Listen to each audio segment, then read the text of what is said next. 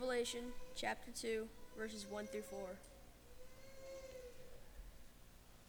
Unto the angel of the church of Ephesus write, These things saith that he holdeth the seven stars in his right hand, who walketh, who walketh the seven in the midst of the seven golden candlesticks. I know thy works, and thy labor, and thy patience, and how thou can, can, canst not bear them which are evil, and thou hast tried them which they say are apostles and are not, and has found them liars, and has borne and has patience, and for my name's sake has labored, and has not fainted. Nevertheless, I have somewhat against thee, because thou hast left thy first love.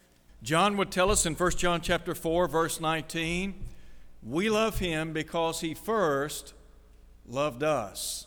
1 John chapter 4 verse 8, John would say describing the character of God, God is love. God has demonstrated his love for us.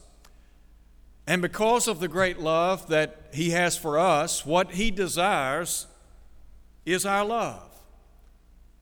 God wants us to be motivated to serve Him, to live for Him every day because we love Him. And so today I want us to look at a church that, quite frankly, Jesus said didn't love Him like they used to. I want to begin by first talking about the reputation of the church at Ephesus. Sometimes people have a reputation in town or among other people, and that reputation is a glowing reputation. People think very highly of a certain person, a certain organization, a corporation, whatever the case may be. These people had what we would say to be a glowing reputation. And Jesus praises them for some very good things in their lives. As a matter of fact, in this day and time, we would say, by way of evaluating the church at Ephesus, it's a pretty good church. Let me just begin by, first of all, noting that Jesus praised them for their service. In Revelation chapters 2 and 3, what we have is a spiritual evaluation of the seven churches in Asia. And in his evaluation, Jesus points out the good things they were doing as well as the bad things. He gives a very accurate description of how they were in his sight. As a matter of fact, in Revelation chapter 2, Jesus would say down in verse 23 that he is the one who searches the minds and the hearts. And he said, I give to each one of you according to your works. So Jesus had the ability, that innate ability, to look at these congregations and to give what we would say to be a fair assessment of where they were in their spiritual walk with Him. So here's what He said To the angel of the church of Ephesus, write, These things says He who holds the seven stars in His right hand who walks in the midst of the seven golden lampstands, that is, among the seven churches, I know your works. He said, I know your works, your labor, your patience, or your perseverance. Let me just pause there. In a very forthright way, Jesus would say to these people, Look, I know all about your works. Down in verse 3, he would say that they had labored for his name's sake. So you get the impression that here were some people that understood the importance of laboring for the cause of Christ. Back in Ephesians chapter 2, Paul would say to the church at Ephesus, By grace are you saved through faith, and not of yourselves. It is the gift of God, not of works, that is, not of meritorious works. And so, verse 10, he would say, We are his workmanship, created in Christ Jesus unto good works, which God before prepared that we should walk in them. What he was saying to the church at Ephesus was simply look, you are God's masterpiece. You have been saved to serve. And so these people were carrying out their duties as New Testament Christians. You remember Jesus taught during his earthly ministry the fact that those of us who belong to him are to be busy in his service. You remember he said, I was hungry, and what'd you do? He said, You gave me something to eat. He said, I was thirsty, you gave me something to drink. I was naked, and he said, You clothed me. I was a stranger, you took me in. I was sick, in prison, and you visited me. So here were some people that were trying to the best of their ability to labor for his cause. And then he praises them for their stand. And really, they stood against two things they stood against evil doctrines and evil deeds. Pick up with me again in verse 2. He said, I know your works, your labor, your patience, that you cannot bear, tolerate, or endure those who are evil. He said, You have tested or tried those who say they are apostles and are not, and have found them to be liars. Down in verse 6, he would say, But this you have, that you hate the deeds of the Nicolaitans, which I also hate. So here were some people that were intolerant of evil doctrines and evil deeds. Now, Paul had taught the church at Ephesus back in about AD 61 or 62 when he wrote his letter to them. And by the way, Paul had established the work at Ephesus during his third missionary tour back in the book of Acts. You can read about that. So here were some people that had been baptized into Christ, and they were trying to the best of their ability to serve Him. He said they had been, they had been the kind of people that had withstood that which we would describe as evil. In Ephesians chapter 5, verse 11, Paul would say, Have no fellowship with the unfruitful works of darkness but rather reprove them. That is, expose them, convict them of what they're doing wrong. In a day and time when a lot of folks will let, will let evil deeds, evil doctrines pass, these people didn't do that. Matter of fact, they stood up, they stood against that. And there's a need today for those of us who belong to the body of Christ to in a kind, loving way, because Paul would say to the church at Ephesus, we're to speak the truth in love. And so we stand up and we say, you know what? That doesn't fit the biblical model. Paul said, again, that we are to expose, convict those who are evildoers. Now, Jesus said they had tested or tried those who were saying they were apostles. And he said, You found them to be liars. The apostles, those who functioned in this capacity, were special servants. They had been chosen by the Lord, hadn't they? They were to have been eyewitnesses of the Lord. A second characteristic, according to Paul in 2 Corinthians chapter 12, verse 12, they had the ability to perform the miraculous. He talked about the signs and miracles and wonders which they performed. And so these people had put them to the test. Paul would say, Prove all things, hold fast that which is good. The litmus, test, the litmus test, rather, by which they could ascertain whether or not somebody was telling the truth, God's Word. John, who wrote the Revelation, would say in 1 John chapter 4, verse 1, Beloved, beloved, believe not every spirit, but try, test the spirits, whether they are of God, because many false prophets have gone out into the world. And then there was a third thing for which the Lord praised them and that is for their steadfastness. Listen again to what he says in verse 2. He said, I know your works, your labor, and your patience, that is, your persevering spirit. Down in verse 3, he said, You have persevered and have patience. And he said, You have labored for my name's sake and not become weary. Do you remember the words of Paul in Galatians chapter 6, verse 9? When he said, Do not be weary in doing good. For in due season, he said, we shall reap if we faint not. Here were some people that day in, day out persevered. They tried to the best of their ability to stay with the work, to do what they could to advance the cause of Christ. So, really and truly, by way of reputation, they had a great reputation. But there's a second thing I want you to see, and this has to do with the reality of the church at Ephesus.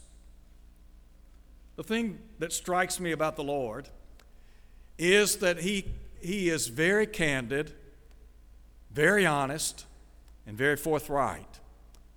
And the beauty of what the Lord is saying to the church at Ephesus is look, I'm going to be honest in my evaluation. Sometimes we appreciate criticism, sometimes we don't. I don't know of anybody that personally likes to be criticized. And there is positive criticism, there is negative criticism. Sometimes when we are criticized, it is in an effort to encourage us to do better, to maybe see where we're at fault so that we can get back in line. So here's what Jesus says. Look at verse 4. Nevertheless, he said, I have this against you, that you have left your first love. Really, an interesting statement here. In light of their glowing reputation, Jesus is saying, Look, you have a major, major flaw. There's something that is amiss in your Christian life. There are a couple of things I want to point out here. First, if you would, think about how this is a profound statement made by Jesus about them. Here's what he said Nevertheless, I. Jesus is saying, Look, the problem that, that you have involves me. Now, again, we think about Jesus, the Son of God. And in Revelation chapter 1, John talks about what Jesus has done for those of us who belong to the body of Christ. He said He's loved us, He's washed us from our sins, he has, as he would say in verse 18 of chapter 1, he holds the keys to the cemetery. One day he'll unlock those cemetery doors. And Jesus is saying to these people, look, you need to understand that there's a problem, and the problem exists between you and me. They had a profound problem. I can remember when I was a young fella growing up, and sometimes, like a lot of a lot of young folks. I would have issues with other people from time to time, just natural, part of life. But I never did like having an issue with my dad. Never did like having a problem with him because I understood the buck stopped with him. And if the case were to arise that I happened to be in trouble with him, I knew I got some real trouble. What Jesus is saying to these people is look, we've got some major issues here. So, first, they had what we would say a profound problem. But secondly, they had a personal problem. Listen to what he says again. Nevertheless, I have this against whom? Against you. I want you to think about this for a minute. Imagine sitting down face to face with Jesus. And as you begin talking to Jesus and as he is evaluating your spiritual life, he talks about some of the great things you've done. He talks about your service, how commendable your service is. He talks about your stand against that which is wrong and how good that is. He talks about the fact that you've been steadfast that here you, you've been out persevering, enduring, doing your best. But he says, you need to understand, we've got a problem. We've got a real problem. It's not uncommon for corporations to have evaluations at the end of the year. And typically, a boss will sit down with his or her employee and they'll begin to go over their work for the past year. And they'll talk about the things that have been done good, they'll talk about the things that have not been so good, about areas where they need to improve. And it might be the case they'll say, look, in this area, just unsatisfactory. Well, Jesus is saying, look, first and foremost, you need to understand you have a profound problem because the problem you have is with me. And secondly, you need to understand this is a personal problem. The Lord is saying, look, the problem exists between you and me. I'm not talking about your neighbor. I'm not talking about your co worker. I'm not talking about your classmate. I'm talking about you individually. So you think about all the people that comprise the church at Ephesus. And here he is, he's talking about the glowing report, and then he says, Look, I have this against you. They had a profound problem, they had a personal problem, and thirdly, they had a passion problem. Here's what he said I have this against you that you have left your first love. Here's what he's saying You don't love me like you used to. One of the real dangers that exists sometimes in the context of marriage is that because both mates are not working earnestly to keep those fires going, as we say, the love begins to grow cold between two people. And before long, what happens? Before long, before long, they have real trouble. And so Jesus is saying, Look, your problem with me is a passion problem, it's a love problem. In Matthew chapter 24, verse 12, Jesus talked about the love of many growing cold. So, think about what he said in Matthew chapter 22. We're to love the Lord our God with all of our heart, with all of our soul, with all of our mind. Let me just bring attention to what he says down in verse 5 very quickly. In talking about their remedy, he said, Remember therefore from where you have fallen. That word fallen can be used for a flower that begins to fade. You can go to the store today and you can buy a beautiful bouquet of flowers, can't you? And those flowers are beautiful, they're radiant, they smell good, they look good, they add warmth and love to a room. But over time, what happens? Those flowers begin to wilt and fade. The petals begin to fall off. Those flowers are dying, aren't they? They're already dead because they've been cut from their source of life. For a while, they're beautiful. And what Jesus is saying here is this look, your love for me is not what it used to be. I think one of the toughest things to deal with in life is rejection. And there have been husbands and wives in days gone by that have said in a very frank and concise way, Look, you don't love me like you used to. You remember when you got married? You remember, you remember how happy you were? What a joyful day it was? And how you thought your bride, your groom, was the best out there. But over time, something happened just don't love them anymore. It could be the fault of one person, could be the fault of both parties. But that love begins to fade. And when it does, it can be tough to rekindle. And Jesus is saying to these people, look, your love for me, not like it used to be. You don't love me like you used to. Now, again, imagine sitting down with Jesus in a conference room. And you're sitting there, and he's talking about all the great things you're doing, about your service, about your stand, about your steadfastness, and you're thinking, you know what? I'm a great person in his eyes. I mean, I'm a, I am a good servant. He said, but you need to understand, I've got something against you. You don't love me like you used to.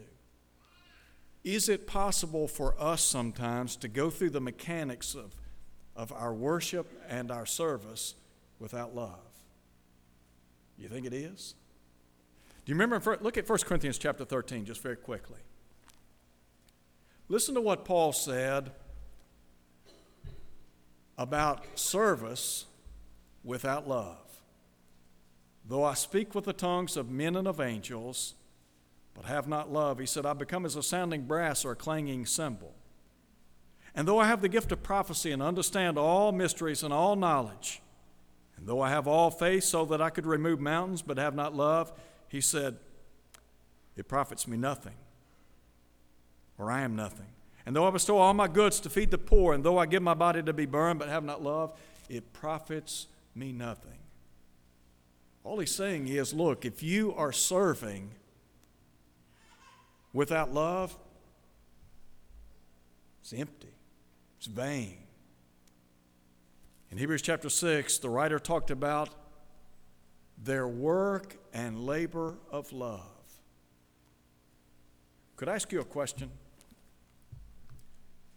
If the Lord were to sit down with you today and evaluate your spiritual life, would He say to you, You love me with all your heart, soul, and mind? I don't have any question about that. Or would He say, You know what? You don't love me like you used to. What are some earmarks of that? I don't read His Word, I, I don't read it like I used to. The psalmist talked about how he meditated on the law of Jehovah day and night. In Psalm 119, 97, he said, Oh, how I love your law. Listen to him. It's my meditation all day.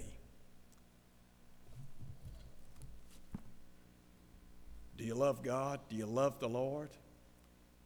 Do you want to listen to what he has to say to you every day? Do you want to get do you want to get a heart full of scripture every day? What about your prayer life? Do you spend time praying to God on a regular basis, on a daily basis? The psalmist said, Evening, morning, and noon will I pray and cry aloud. To think that we have the opportunity to commune with God through prayer, through the study of His Word. And then we come together to worship. We come together to worship because we're in the presence of God, because it affords us the opportunity to bow in His presence, to express our love for Him and to Him. The psalmist said, Oh, come, let us worship and bow down. Let us kneel before the Lord our Maker. God created us. He created us for His glory. He wants our worship and adoration, and if we really love Him, we'll give it to Him. There's a third thing I want you to see. Has to do with the remedy. First, the antidote. The beauty of looking at Revelation chapter 2 and reading about the church at Ephesus is the Lord gives them a prescription that'll get them back on track. Sometimes we get sick. We go to the doctor, and the doctor will tell us, look, here's what you need. You need to begin taking some antibiotics. If you'll take these for a period of seven days, guess what? You'll be feeling good as new very soon. Here's Jesus. He's saying, You got a problem. You got a heart problem. A problem that has to do with your affection, your love for me. So here's what you need to do. Number one, remember. Remember, therefore, from where you have fallen. Go back Go back as a child of God and think about the day that you were baptized into Christ. Do you remember your wedding day? Remember the day you got married? If you have been married and if you are married, you'll never forget that day. You remember how beautiful the day was. You remember what you remember you, you remember what your bride, your groom looked like? You remember how happy you were and how joyful you were? In Romans chapter 7, verse 4, Paul talks about how we have been married to Christ. When you were baptized into Christ, what you were saying is, I pledge my life to you. That's what you're saying. You're saying, everything I have, heart, soul, mind, everything belongs to you, Lord. Isn't that what you said when you got married? You said to your mate, You're mine, I'm yours. Till death do us part richer for poor, sickness, health, good times, bad, whatever it may be, I'm here with you till death do we part. So, first, he's saying, look, you need to remember. Then there's a second part to the antidote. First, he said, you need to remember. Secondly, he said, you need to repent. Look, if you have a heart problem, here's the remedy. First, remember do you remember what it was like to be a Christian that first day? You remember when you came up out of the baptistry and you were so happy and joyful to know that all your sins were washed away, that you had this clean start, this new lease on life? When Paul said, If any man be in Christ, he is a new creation. Let me tell you what, some people have lived so long in the gutter that when they came out of the gutter through obedience to the gospel, they were so grateful, so happy, so joyful, so emotionally tied to the Lord.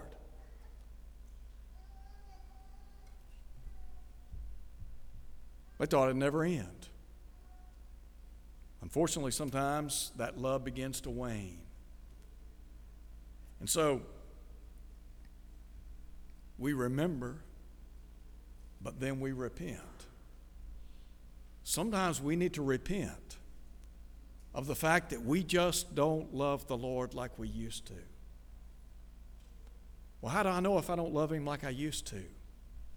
Because I don't read His Word, because I don't pray, because I don't worship, because I'm not, I'm not doing anything for His cause. I'm just warming a pew, a, bench. I need to repent. And Jesus is saying, Look, if you'll turn back to me, then I'll restore your fellowship. So he said, Repent and do the first works, or else I will come to you.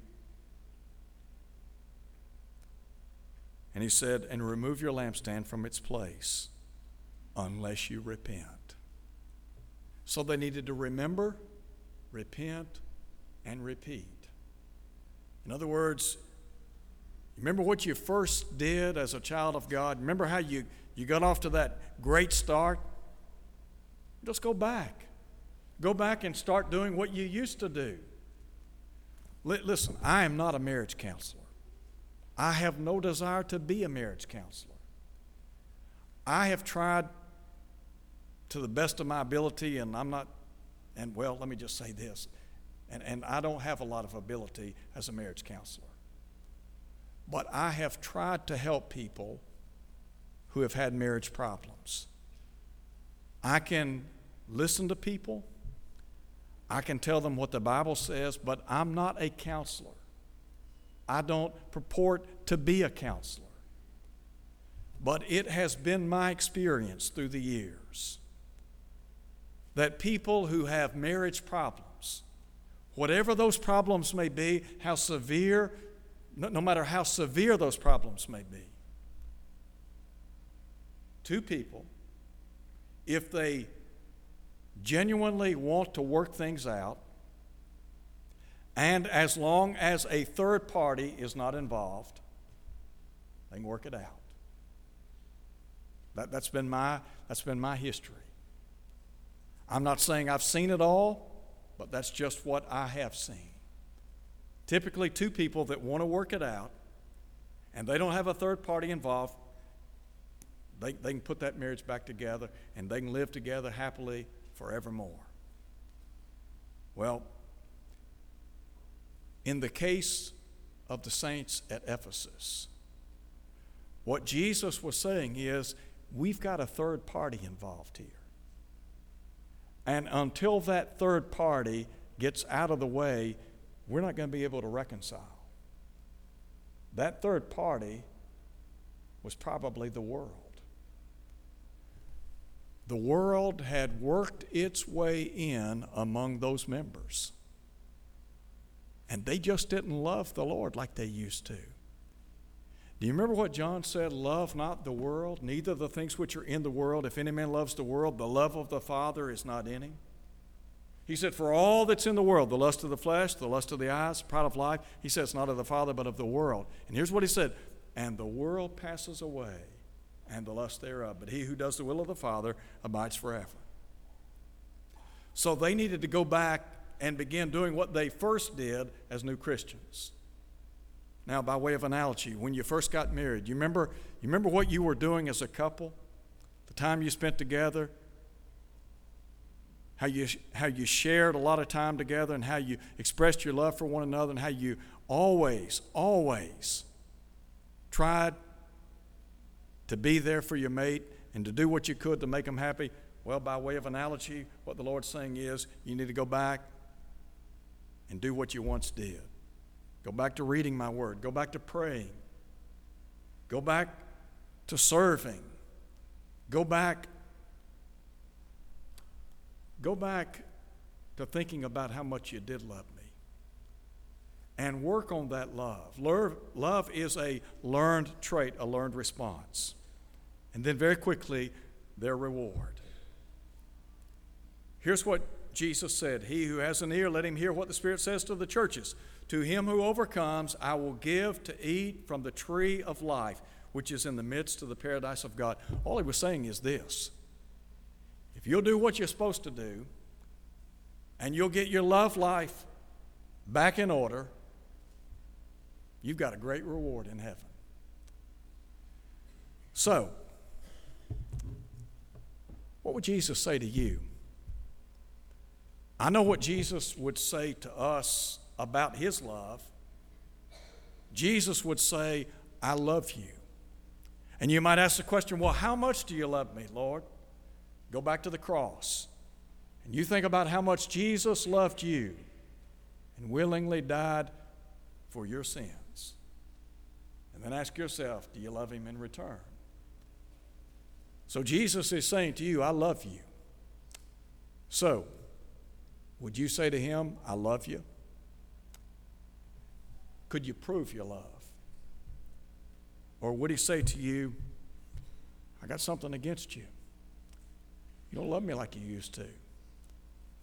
The beauty is, if that's, if that's where you are today, it can all be taken care of right now, here, this time, this place, this hour, right now.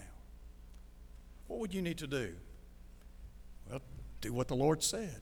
Remember, repent, and repeat, and you'll have a reward. If you're here today and maybe you don't love the Lord like you used to, I want you to know there's hope. I want you to know the Lord still loves you. He just wants you to love Him back. If you're here today and you need to come back. You need to understand the Lord will take you back.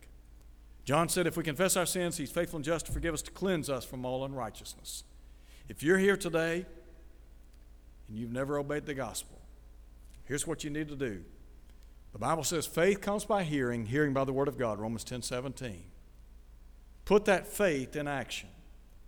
As a result of your faith, repent of your sins, confess His name, be immersed in water so that all your sins can be washed away. Acts 22 16. God will put you in the church. And if you'll be faithful until death, the promise is the crown of life. Won't you come as we stand and sing?